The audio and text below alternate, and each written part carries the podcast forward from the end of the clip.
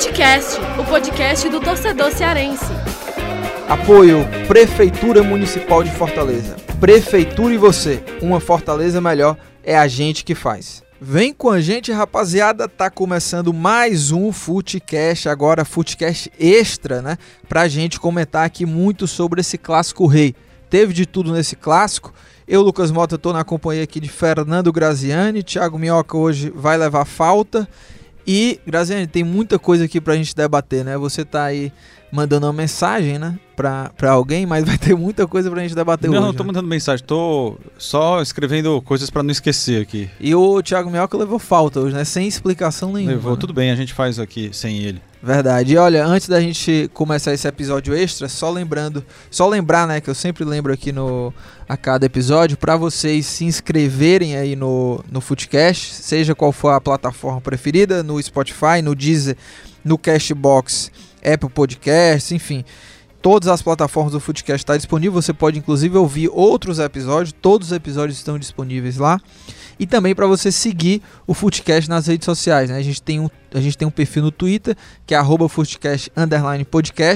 E também a gente já está pedindo aqui alguns programas, depois a gente vai começar a soltar, para também enviar um e-mail para a gente. Você que tem alguma história de conexão com o futebol cearense, o nosso e-mail é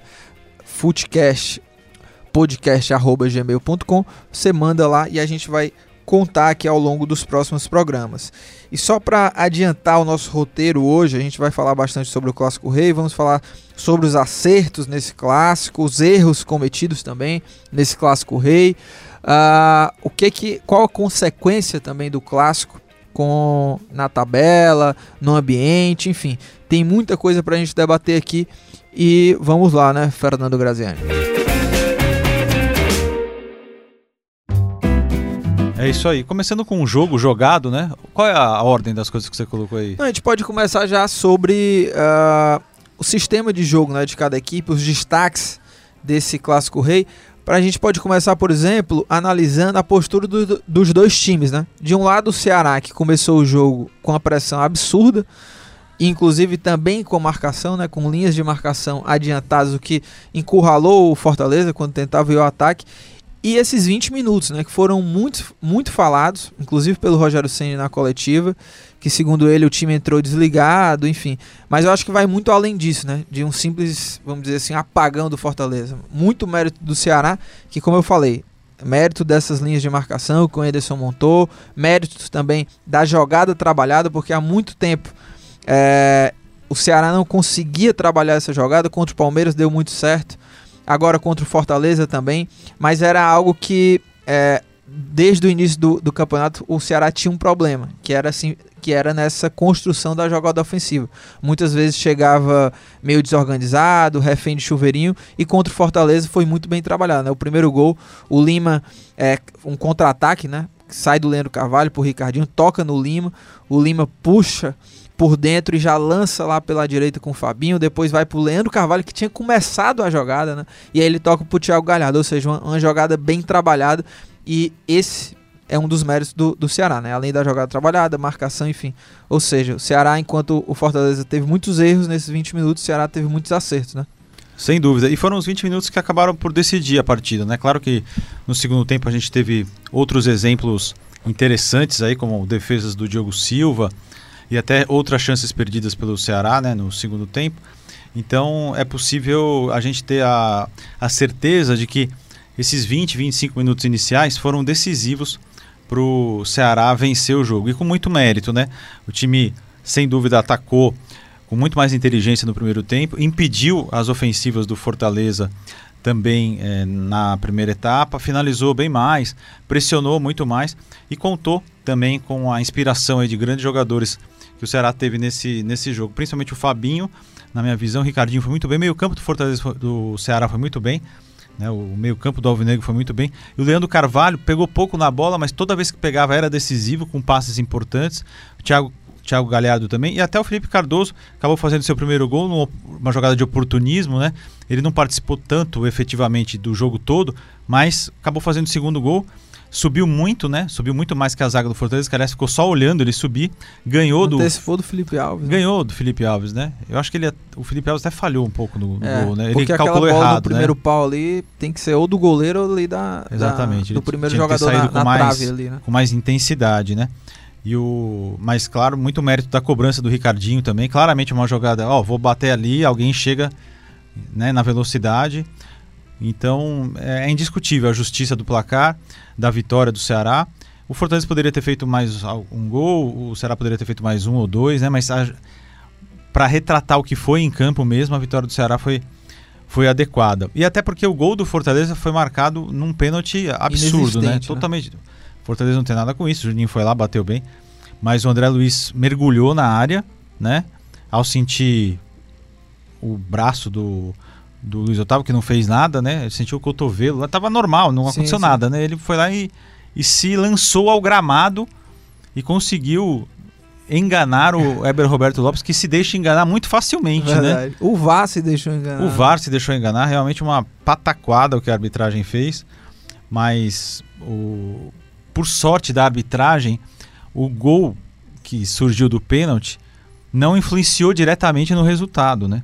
Porque é horrível quando você tem um- uma partida decidida por erros de arbitragem, ainda mais um tão claramente é, fácil de ser resolvido através da arbitragem de vídeo, né? Porque a gente fala muito VAR, VAR, VAR, fica todo mundo xingando aí o, o aparelho de tecnologia que não tem nada a ver. Ele Sim, veio é para ajudar.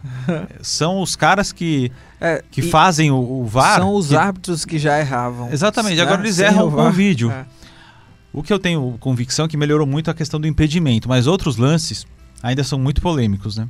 Muito é verdade. polêmicos. E assim, a gente ainda vai falar mais sobre essa questão do VAR, né? Até o presidente Robson de Castro deu declarações, o Enderson também, né? Muitas críticas ao VAR, que não são de agora, né? Mas esse jogo também, ainda mais por ser um clássico rei, ter um, um erro tão gritante como foi. Mas a gente vai debater mais também sobre isso. Agora, pra gente destrinchar aqui, Graziano, sobre esses acertos né? e os erros também da partida, erros muito mais, obviamente, do Fortaleza. é, eu até acho que o- Ceará fez uma partida taticamente é, bem próxima de ser perfeita, assim, porque até o gol que o Ceará levou foi um gol ali é, criado a partir de um pênalti que não existiu, né? Então, eu acho que o acerto do Ceará, a postura do Enderson, eu acho que surpreendeu o Rogério Ceni em termos da, dessa marcação, porque era uma marcação pressão, o Ceará marcava é, com linhas bem adiantadas é, e a gente viu erros, por exemplo, da zaga do Fortaleza que não costuma errar tanto essa saída de bola. O Quinteiro, por exemplo, fez uma partida muito abaixo, entregou uma bola pro, pro Thiago Galhardo que poderia ter feito o segundo gol dele né, na partida, onde o Quinteiro foi dar um recuo ali pro Felipe Alves, errou e o, e o Thiago Galhardo de frente pro Felipe Alves acabou errando. Então, eu acho que entre os acertos aí do Ceará passa o sistema de marcação do Ceará que conseguiu bloquear é, muito bem o, o ataque do Fortaleza, que é um ataque veloz, mas não tinha espaço. né? Não tinha espaço pelos lados, não tinha espaço por dentro. E o Ceará esteve muito bem postado na partida. E claro, a saída do Ceará para atacar né, em contra-ataques ou até mesmo criando as jogadas também foi um acerto muito grande, né? Porque eu acho que a entrada do Lima deu um equilíbrio ofensivo para a equipe, porque sempre jogava ou o Matheus Gonçalves ou o Leandro Carvalho, e quando um desses dois estava em campo, do outro lado estava o Felipe Bachola ou o Fernando Sobral, e eu acho que é, essas formações é, o time ficava desequilibrado, porque quando o Leandro Carvalho estava em campo, as jogadas sempre eram pelo lado direito com o Leandro Carvalho, com o Matheus Gonçalves também foi assim, ou seja, esses dois jogadores eram a válvula de escape e o lado esquerdo já ficava menos municiado, né? Porque com o Felipe Bachola faltava intensidade, faltava velocidade. Com o Fernando Sobral ele ficava devendo na agressividade, né, ofensiva, não tava, não conseguia criar tantas chances, apesar de fazer uma boa recomposição. E com o Lima, eu acho que esse problema foi sanado, né, porque o Lima deu intensidade, deu velocidade, é, foi muito importante ofensivamente nessa construção de jogadas. É um, é um jogador que é, o Ceará teve uma decisão muito acertada de poupar ele nos dois jogos que o Lima já estava, já estava apto, né, regularizado mas ele foi poupado contra o Internacional, foi poupado contra o Palmeiras, justamente para essa partida contra o Clássico Rei. O Lima é um jogador que precisa muito do, do, do seu físico, né? Um jogador que se tiver 100% é, consegue tanto atacar quanto defender, né? Consegue nas duas áreas, né? Então, eu acho que o Lima foi muito importante e deu esse equilíbrio ao ataque do Ceará. É, a gente vai falar mais também dos destaques, mas sobre os acertos do Ceará, eu acho que é por aí. Tanto marcação quanto também é, a criação ofensiva e esse equilíbrio no setor ofensivo. É, exatamente. Outro ponto que eu queria destacar é que o Ceará continua com um sistema defensivo muito bom, né? Ele é só o, a defesa, é a quinta defesa né, que menos toma gol no campeonato. Só os quatro times de São Paulo, Santos, São Paulo, Corinthians e Palmeiras, tomaram menos gols do que o Ceará. Depois desses quatro times paulistas, aparece o Ceará como uma das melhores defesas do campeonato. Tem alguns outros times também que tomaram 12 gols, mas é uma média muito interessante de menos de um gol por partida, né? O Diogo Silva está jogando muito bem, goleiro. Fez até com que o Everson fosse esquecido, né? Ele que durante muito tempo foi ídolo do Ceará e está jogando no Santos, está jogando muito bem. Ele e o Felipe Jonathan estão muito bem, né? No Santos, líder do campeonato, aí quatro pontos à frente do Palmeiras. Então, eu vejo que esse equilíbrio do sistema defensivo do Ceará, ele dá uma segurança muito grande para o time. E o Enderson agora ele tem que focar, na minha visão, em melhorar a produção ofensiva do time. O time fez 15 gols até agora no campeonato em 13 jogos, pode melhorar bastante ainda. É claro que com o Lima entrando, ele já dá outra dinâmica para o time, né? O Leandro Carvalho também se concentrando e jogando bem o tempo inteiro, como foi contra, contra o Fortaleza. Se o Felipe Cardoso acertar algumas finalizações, o Thiago Galhardo está jogando muito bem, né? Meio campo mais para frente. Então tudo isso tende a, a melhorar o Ceará. O Wesley, que não entrou bem até agora, nessa volta da contusão, mas que a gente sabe tem potencial, né? Mas tudo indica que o Ceará vai melhorar ofensivamente e com isso fazer mais pontos, né? Porque o seu sistema defensivo é um porto seguro, ao contrário do Fortaleza. Fortaleza tem o seu sistema defensivo hoje bastante bagunçado, né? São 20 gols tomados, que você vê, é quase o dobro de gols do que o Ceará tomou. Né? O Ceará tomou 12, o Fortaleza tomou 20. E o Fortaleza tem números de segunda pior defesa. Segunda defesa mais vazada do campeonato. Isso é terrível para qualquer campanha. Para compensar isso, só se o Fortaleza tivesse um super ataque que fizesse dois, três gols por jogo, mas não é o que acontece. O Fortaleza também não está bem no ataque. Seus principais jogadores, Edinho e Oswaldo, pelos lados, no primeiro semestre estão muito mal. O Romarinho é o jogador que mais se destaca, mas sozinho ele não pode fazer nada. O Ayrton Paulista e o André Luiz têm poucos gols também marcados e quando a chance aparece perde, né? Então é um momento problemático pro pro Fortaleza, que teve a estreia aí do daqui a pouco a gente vai falar, né, dos estreantes, sim, mais sim. especificamente do Lima e do e do Mariano Vasquez, mas o Fortaleza está precisando de criatividade tanto no ataque como resolver o seu problema de sistema defensivo que vai muito mal na Série A. É, e o primeiro tempo, eu acho, do, do Fortaleza deixou muito claro os erros do time, né? As deficiências hoje que, que que estão assim dentro do Fortaleza, né? Que a gente vê muito claro. Acho que você falou aí desses dois setores e, e a dificuldade hoje do Fortaleza passa por essa falta de equilíbrio desses dois setores. Né?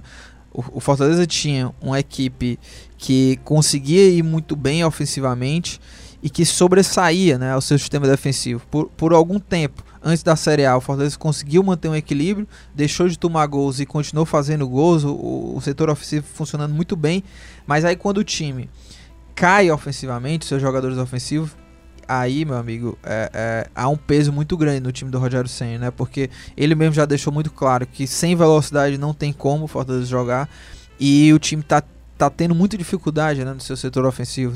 Como você bem lembrou, o Romarinho hoje é o jogador, talvez o único que esteja num bom momento, né? O Oswaldo não está tão bem, o Edinho não, acho que o Juninho, o Juninho pode não, se dizer também. É, do setor ofensivo com certeza não, né? é. É que o Juninho ele tem se destacado no Fortaleza mais pelo seu poder ofensivo de é, qualidade sim, de passe, sim, de criação, assistência e bolas paradas do que no seu principal fator que deveria ser a sua posição, ou sim, seja, resguardar a defesa. Então, tá, o, o, o Rogério precisa encontrar uma forma de equilibrar melhor aí a situação. O Felipe não tem o mesmo poder de marcação do Derley, por exemplo. E eu tenho insistido nesse fato. Eu acho que poderia ter colocado aí um jogador com mais poder de marcação, o Derley, adiantar um pouquinho o Juninho, né? O Juninho jogar, o Juninho poderia inclusive jogar como terceiro homem, porque Sim. o Rogério ele abre mão de jogar com um meio-campista de qualidade. Ele não tem, ele tem agora o Mariano que vai tentar ser esse jogador, mas por que, que ele, por exemplo, não testou? Porque ele vai sempre no, do mesmo jeito nos jogos. Sim, sim. Por que ele não testou, de repente, Derley Felipe e Juninho, e aí você aí Sim, coloca sim. dois jogadores abertos e, e um na frente. Poderia testar, mas ele vai sempre com o mesmo time, a mesma toada. Ele fala, ah, deu certo aqui, a gente foi campeão da Série B, foi campeão cearense, foi campeão da Copa do Nordeste, assim. Tudo isso eu aceito, mas eu não É, aceito quando você tá tá na. Série A e você fica usando a mesma, Sim, a sim. mesma sistemática e que não tá no dando erro, certo. É. né? Insistir no erro não tem condições. E é, eu, ele falou realmente isso, né? Defendeu o esquema tático e tudo mais, mas realmente tá, tá, tá bem claro que o Fortaleza está tendo uma problemática nesse, nesse sistema de, de defesa. E eu acho que ele errou também na escalação do Tinga, né? É, por mais que é, o Gabriel Dias tenha até falhado né, no jogo passado e tudo, mas eu acho que com o Gabriel Dias a possibilidade de marcação ficava, né? Tinha um reforço a mais no sistema defensivo, né? Então eu acho que os erros do Fortaleza passa pela falta de criação de alguém ali por dentro, a, as- a baixa que hoje vive o setor ofensivo e também o sistema defensivo, né? Porque não conseguiu eh, não só acompanhar a intensidade do jogo do, do Ceará, mas também errou bastante, né? Errou bastante o Quinteiro errando como um. É, na verdade foi a pior partida do Quinteiro desde que ele foi contratado pelo Fortaleza. Acontece, aconteceu no clássico, ele já jogou bem os outros clássicos, mas a gente não pode deixar de, de falar, né? Do Ceará eu acho que nenhum jogador jogou mal. Assim, geralmente quando é clássico e tem um vencedor, que taticamente a proposta foi muito melhor, difícil você apontar algum jogador do Ceará, talvez o mais discreto, João Lucas, Samuel Xavier, mas eles foram bem defensivamente, né? Eles não atacaram muito. Mas o Felipe Cardoso fez o gol, o que eh, determina que a sua participação acabou sendo interessante, né? Então, de qualquer maneira, é algo que o Ceará vai, vai ficar na lembrança esse clássico que o time jogou bem, né?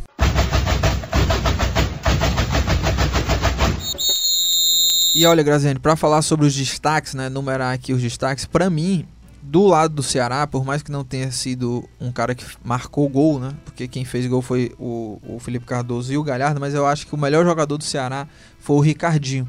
É um jogador que é, às vezes é criticado e, e a- até certo ponto as críticas são, são merecidas, assim, tem jogo que ele fica muito apagado, mas é um jogador que, é, vamos dizer assim, é uma peça-chave na engrenagem do sistema do Enderson, assim. Então, quando o Ricardinho não vai bem, é, acaba também que o time como um todo não vai bem, porque ele que começa a jogar, né? Ele é o cara que pensa o jogo, é o, é o jogador de criação dentro do time, né? Porque o Thiago Galhardo é um jogador que joga ali centralizado no meio de campo, mas é um jogador mais de finalização, de arremate, né? De conclusão de jogada. Não tem muito a função de criar. Claro que ele também dá passes, às vezes decisivos e tudo, mas esse papel de criação fica com o Ricardinho. E contra o Fortaleza ele realmente taticamente foi, foi muito decisivo no jogo, né? Deu assistência, é, deu fluidez ao meio de campo do Ceará. Os números dele da partida, até destaquei isso no meu Instagram, foram muito positivos e eu acho que o destaque maior do Ceará, eu acho que foi o Ricardinho. Inclusive, ele na jogada do primeiro gol, né, no, no, no segundo gol, ele deu assistência para o Felipe Cardoso e na jogada do primeiro gol, ele dá sequência, né? O, o, Leandro Carvalho toca para ele, ele já aciona muito rápido o Lima. Então, para mim, assim, o destaque maior do Ceará foi o Ricardinho. Tem outros destaques, claro, como o próprio Felipe Cardoso e o Galhardo, que fizeram gols e depois é, participaram mais assim de é, de estar ali presente, né, na recomposição e tudo. Não, não foram tão decisivos depois do gol, mas também merecem os destaques da partida. É, mas que tem muita gente que confunde, né? O fato do jogador ter sido, ter sido O melhor em campo porque fez o gol, né? Aí é você limitar demais, Sim, né? sim. A, a atuação e, e olhar o jogo de uma forma mais, mais ampla, né? É, ah, fez o gol, então foi melhor em campo. Fez dois, foi melhor em campo. Nem sempre. Nesse caso, eu não acho nem que o Felipe Cardoso nem que o Galhardo foram é, nem entre os três melhores em campo. Para mim fica claro que o Ricardinho jogou muito bem, mas para mim o Fabinho foi melhor em campo. E o Leandro Carvalho e o Diogo Silva também. O Diogo Silva fez três defesas decisivas. O Leandro Carvalho, quando foi acionado, foi muito bem. Deu três passes para finalização, que poderiam ter sido três gols. E o Fabinho foi realmente um monstro ali no meio campo, né?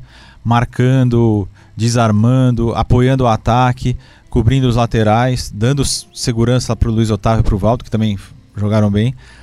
Então, é, o Ceará teve um conjunto muito bom né, no jogo que fez o time jogar melhor. O 2 a 1 me parece até que é um placar que não deixa tão claro o tamanho do, da superioridade do Ceará no, no primeiro tempo. Né? Verdade. 2x1 aconteceu ali no primeiro tempo, como a gente já falou, em função de um pênalti. Se não fosse o pênalti, o Fortaleza não teria Sim, feito sim. né? o gol de. O E gol de segundo- abertura do placar é. para ele. E no segundo tempo foi uma partida mais equilibrada, mas É, e os dois É, tiveram chance, sim, né? o Fortaleza sim, tentando atacar mais, o, o Ceará contra-atacar. Então, eh, teve essa, essa diferença. Né? O Enderson puxou o time um pouco mais para trás, o, o, o Rogério Ceni colocou o time um pouco mais para frente. Mas, no geral, o Ceará foi, foi mais time. Teve mais escanteio, teve mais, teve mais chances de gol. Só não teve mais troca de passe, porque o Fortaleza ficou com a bola, mas era bem marcado. Acho que o Fortaleza trocou 200 passes a mais do que o Ceará. é, a posse de bola do Fortaleza não, não representa o domínio, né? Não, não, partida, né? não, Assim, não representa. Foi, o foi, mais, foi quase bem postado. 65% de posse para um e 35 para Sim. outro, né? 35 pro, pro Ceará e 65 pro Fortaleza. É, e do lado do Fortaleza, eu acho que fica claro que acho que os dois jogadores, vamos dizer assim, que se salvam nessa partida no Clássico Rei foi o Juninho, como você falou, né? Continua muito participativo, mesmo o time perdendo, é um cara que dá fluidez ao meio de campo, tenta e, e- e acerta bastante, né? Isso é que é o, vamos dizer, é o diferencial pro Juninho e o Romarinho, né? Que é o jogador de ataque ali que tem é, é o único que nesse momento tem feito a diferença, né? Então, Fortaleza agora acho que tá três jogos, né, sem vencer. Empatou com o Atlético, teve a derrota no jogo contra o Corinthians, né? E agora perdeu no clássico. Ou seja, eu acho que é um momento, e aí já entrando no duelo Ceni e Enderson, né? O, o Enderson, por tudo que a gente falou aqui, venceu esse duelo, né? Assim, a parte entre os técnicos. Foi a primeira vitória dele contra o Fortaleza. O Enderson agora tem três duelos, né? É, contra o Fortaleza, outras duas em, comandando outras equipes. Ele tinha um empate e uma derrota. E agora vence ah, no comando do Ceará, né? A primeira vitória. Então, o Rogério, eu acho que é um momento para o Rogério repensar um pouco do sistema de jogo. Não mudar tudo, claro. E nem abrir mão da ofensividade. Mas tem que haver ali um ponto de equilíbrio também no, no seu sistema defensivo. Ou colocar esse meia armador, que é o Mariano Basques, e que ele possa voltar na recomposição e equilibrar mais o time, na construção da jogada, ou até mesmo, acho que até você falou, né? Entrada do Derlei, tira um homem de ataque, bota o Derlei ali num 4-1-4-1, com os dois, Juninho e Felipe por dentro, fazendo a jogada, criação de jogada, ou até mesmo Juninho e Mariano Basques por dentro, e nas pontas, aí um dos os dois jogadores de velocidade, né? Romarinho e Edinho, Oswaldo e Romarinho, enfim, e um centroavante. Eu acho que é a hora do Rogério repensar um pouco a maneira do time dele de jogar, né? E aí não tô dizendo aqui que é para abrir mão da ofensividade, né? Não, claro, claro, sem dúvida nenhuma. Não é para abrir mão disso, mas é preciso encontrar o equilíbrio. O Fortaleza hoje é um time desequilibrado. Faz poucos gols e toma muitos. Saldo negativo de gols. E nessa rodada vê os times que estão lá embaixo na tabela se aproximarem. Né? O Cruzeiro perdeu, é verdade, mas o Fluminense ganhou. Nós estamos gravando aqui o, Na o segunda, Footcast né? antes do jogo, da Chape. de antes do jogo da Chape, antes do jogo Corinthians e Goiás, né? E o Goiás é, também pode ultrapassar o Ceará e o, e o Grêmio também pode ultrapassar é, o Ceará. No caso, a Chapecoense pode, se vencer o Grêmio, fica mais perto do, do Fortaleza. Então são nuances da rodada que não terminaram ainda. Então é uma rodada que ainda precisa ser se- preci- precisa ser finalizada. Mas como a gente está gravando na segunda-feira, antes desses dois jogos, a gente só vai ter uma ideia mais pra frente, né? Do quão prejuízo foi pro Fortaleza ter perdido esse jogo. Mas de qualquer maneira foi prejuízo, porque no mínimo ele vai ficar quatro pontos aí, né? Da zona de rebaixamento quando era cinco. Sim, e, e só pra gente já ir finalizando, né? Esse episódio extra um pouco mais curto. é, nas estreias, né? O, o argentino estreou, Mariano Basco pelo Fortaleza e o Lima pelo Ceará.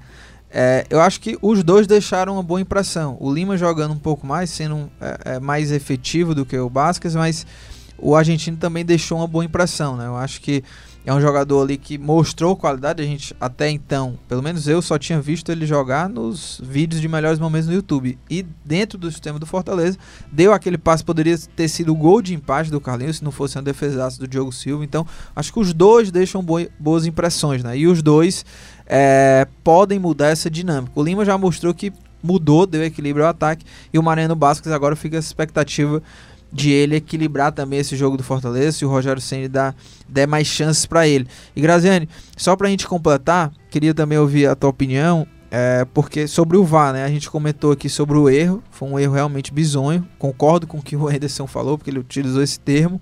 E o teve uma. Ah, ele usou bizonho, é? Foi, usou bizonho. O, teve um termo do, do Robson de Castro, né? Que ele falou que se, se algum dia perguntaram para ele, né? Se o Ceará tiver uma, um poder de decisão assim, ele não, ele não, não queria mais que tivesse VAR em partidas do Ceará.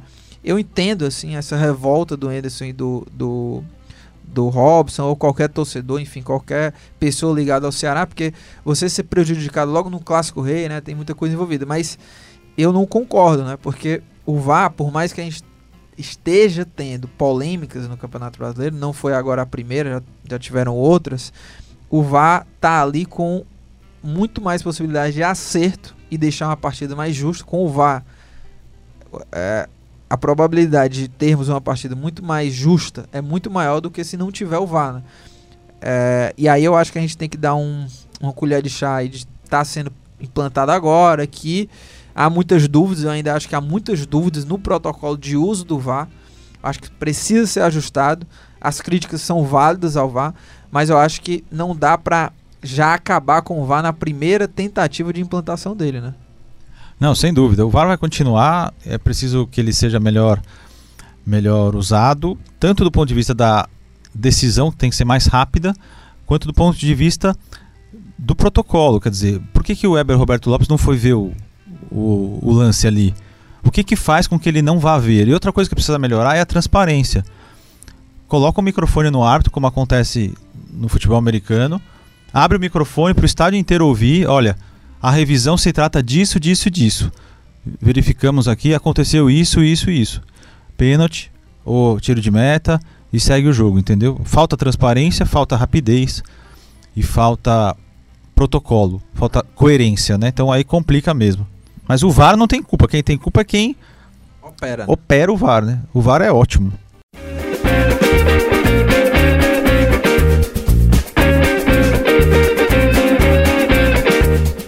E para fechar o programa, vamos às dicas, né? Hoje, num episódio mais curto, né? Episódio extra aqui só para debater esse clássico rei e que merece, né? Merece um episódio dedicado a isso. Mas a gente vai encerrar aqui com as nossas dicas de sempre, né? Graziane, eu vou aqui mandar minha dica já, que é uma dica do que não fazer, tá? Às vezes a gente dá dica de que não fazer, que é o quê? Não assistir um filme na Netflix. É pra tentar salvar a pessoa, né? É, e aí eu vou dizer que o filme é o filme A Queima-Roupa. Eu tentei assistir e não, não concluí, porque, porque do meio pro fim ali eu não, não, não tem condições. É um filme. Talvez até o, o, o, cara que assiste ali, que gosta de assistir uma sessão da tarde, um filme meio bobo, sem grandes perspectivas, pode até gostar. Mas é, é se você quiser, não, não indico. É o filme A Queima-Roupa, inclusive tem o tem o, o, o personagem principal da, do filme é um, é um super-herói até que faz os Vingadores, aquele cara que tem o Homem-Pássaro, eu não sei nem qual é o nome dele no super-herói, mas é um cara que é o, é o Homem-Pássaro. Acho que o nome dele é Frank Grillo. Mas enfim, é um filme que de é um filme policial, né? Ele é um ele é um enfermeiro e aí ele vai para um dia normal de trabalho chega lá ele vai ter que é, é, cuidar de um cara, um criminoso, né? E aí o que acontece? Essa é a sinopse tá, do filme. E aí o que acontece? O parceiro desse cara que está no hospital, ele sequestra a mulher do enfermeiro e em troca o enfermeiro vai ter que tirar o cara lá da, da, da do hospital, enfim. E aí começa a trama, é a queima-roupa. A minha dica é não assista esse filme, mas se você quiser ver se você gosta ou não. Mas é, essa é a minha dica, tá, de hoje. Eu vou dar a dica de um, uma série da, da, Netflix, chama O Método Kominsky. É uma série de comédia dramática. É, é uma série, né? É, é uma com, série. É, é com o Michael, Michael Douglas, Douglas né? é. E com o Alan Alckmin. É realmente um, um belo de um seriado, viu? Os, os episódios têm menos. É bom de, mesmo, eu já tinha visto. Já. O seriado, a série tem. Os episódios têm menos de 30 minutos cada um, né? E a criação de um cara chamado Chuck Lorre, então é com Michael Douglas, o Alan Arkin e a Sarah Baker. É, olha, eu vou te falar um negócio, é muito, muito, muito legal. O, o Sandy Kominsky, né, que é o Michael Douglas, ele faz o, um professor de teatro, E o melhor amigo dele é o Norman Newlander, né? Que quem faz é o Alan Arkin. E é muito legal. É, os dois estão envelhecendo, eles enfrentam lá as alegrias e as agruras do envelhecimento. É, olha, texto riquíssimo. Você não vai dar gargalhadas e nem vai chorar copiosamente, mas você vai ter um episódio atrás do outro de um roteiro muito inteligente e de dramas que certamente a gente já viu alguém passar e vai passar. Olha, Graziani, é, eu fiquei curioso, viu? Porque eu já tinha visto esse, esse, essa série passando lá pela, pela Netflix, mas nunca tinha assistido. Agora, é, deixa eu só fazer uma correção, tá? Porque eu falei aqui o nome do ator, o Frank Grillo, mas não é ele o cara que eu tá. Ele é, participa do filme, até participou de um Ah, filme entendi, da Marvel entendi, como é. um dos bandidos lá, mas o cara que faz lá o, o Capitão que voa lá, que eu não sei como é que é o nome do personagem dele nos Vingadores, é o Anthony Mackie. Esse é o ator que é o principal do filme. Mas é isso. A gente vai ficando por aqui, né? Agradecer a nossa equipe na edição produção Bruno Melgaço, edi- edição produção Bruno Melgaço, áudio sonoplastia André Silvestre, coordenação de produção Chico Marinho, editor de esporte tá aqui Fernando Graziani, diretor executivo de redação Ana Nadaf e diretor de jornalismo Arlen Medina Neri. É isso, hein? E a gente volta com o episódio normal, né? Na quinta-feira, hein? Um abraço, valeu! Apoio Prefeitura Municipal de Fortaleza. Prefeitura e você, uma Fortaleza melhor é a gente que faz.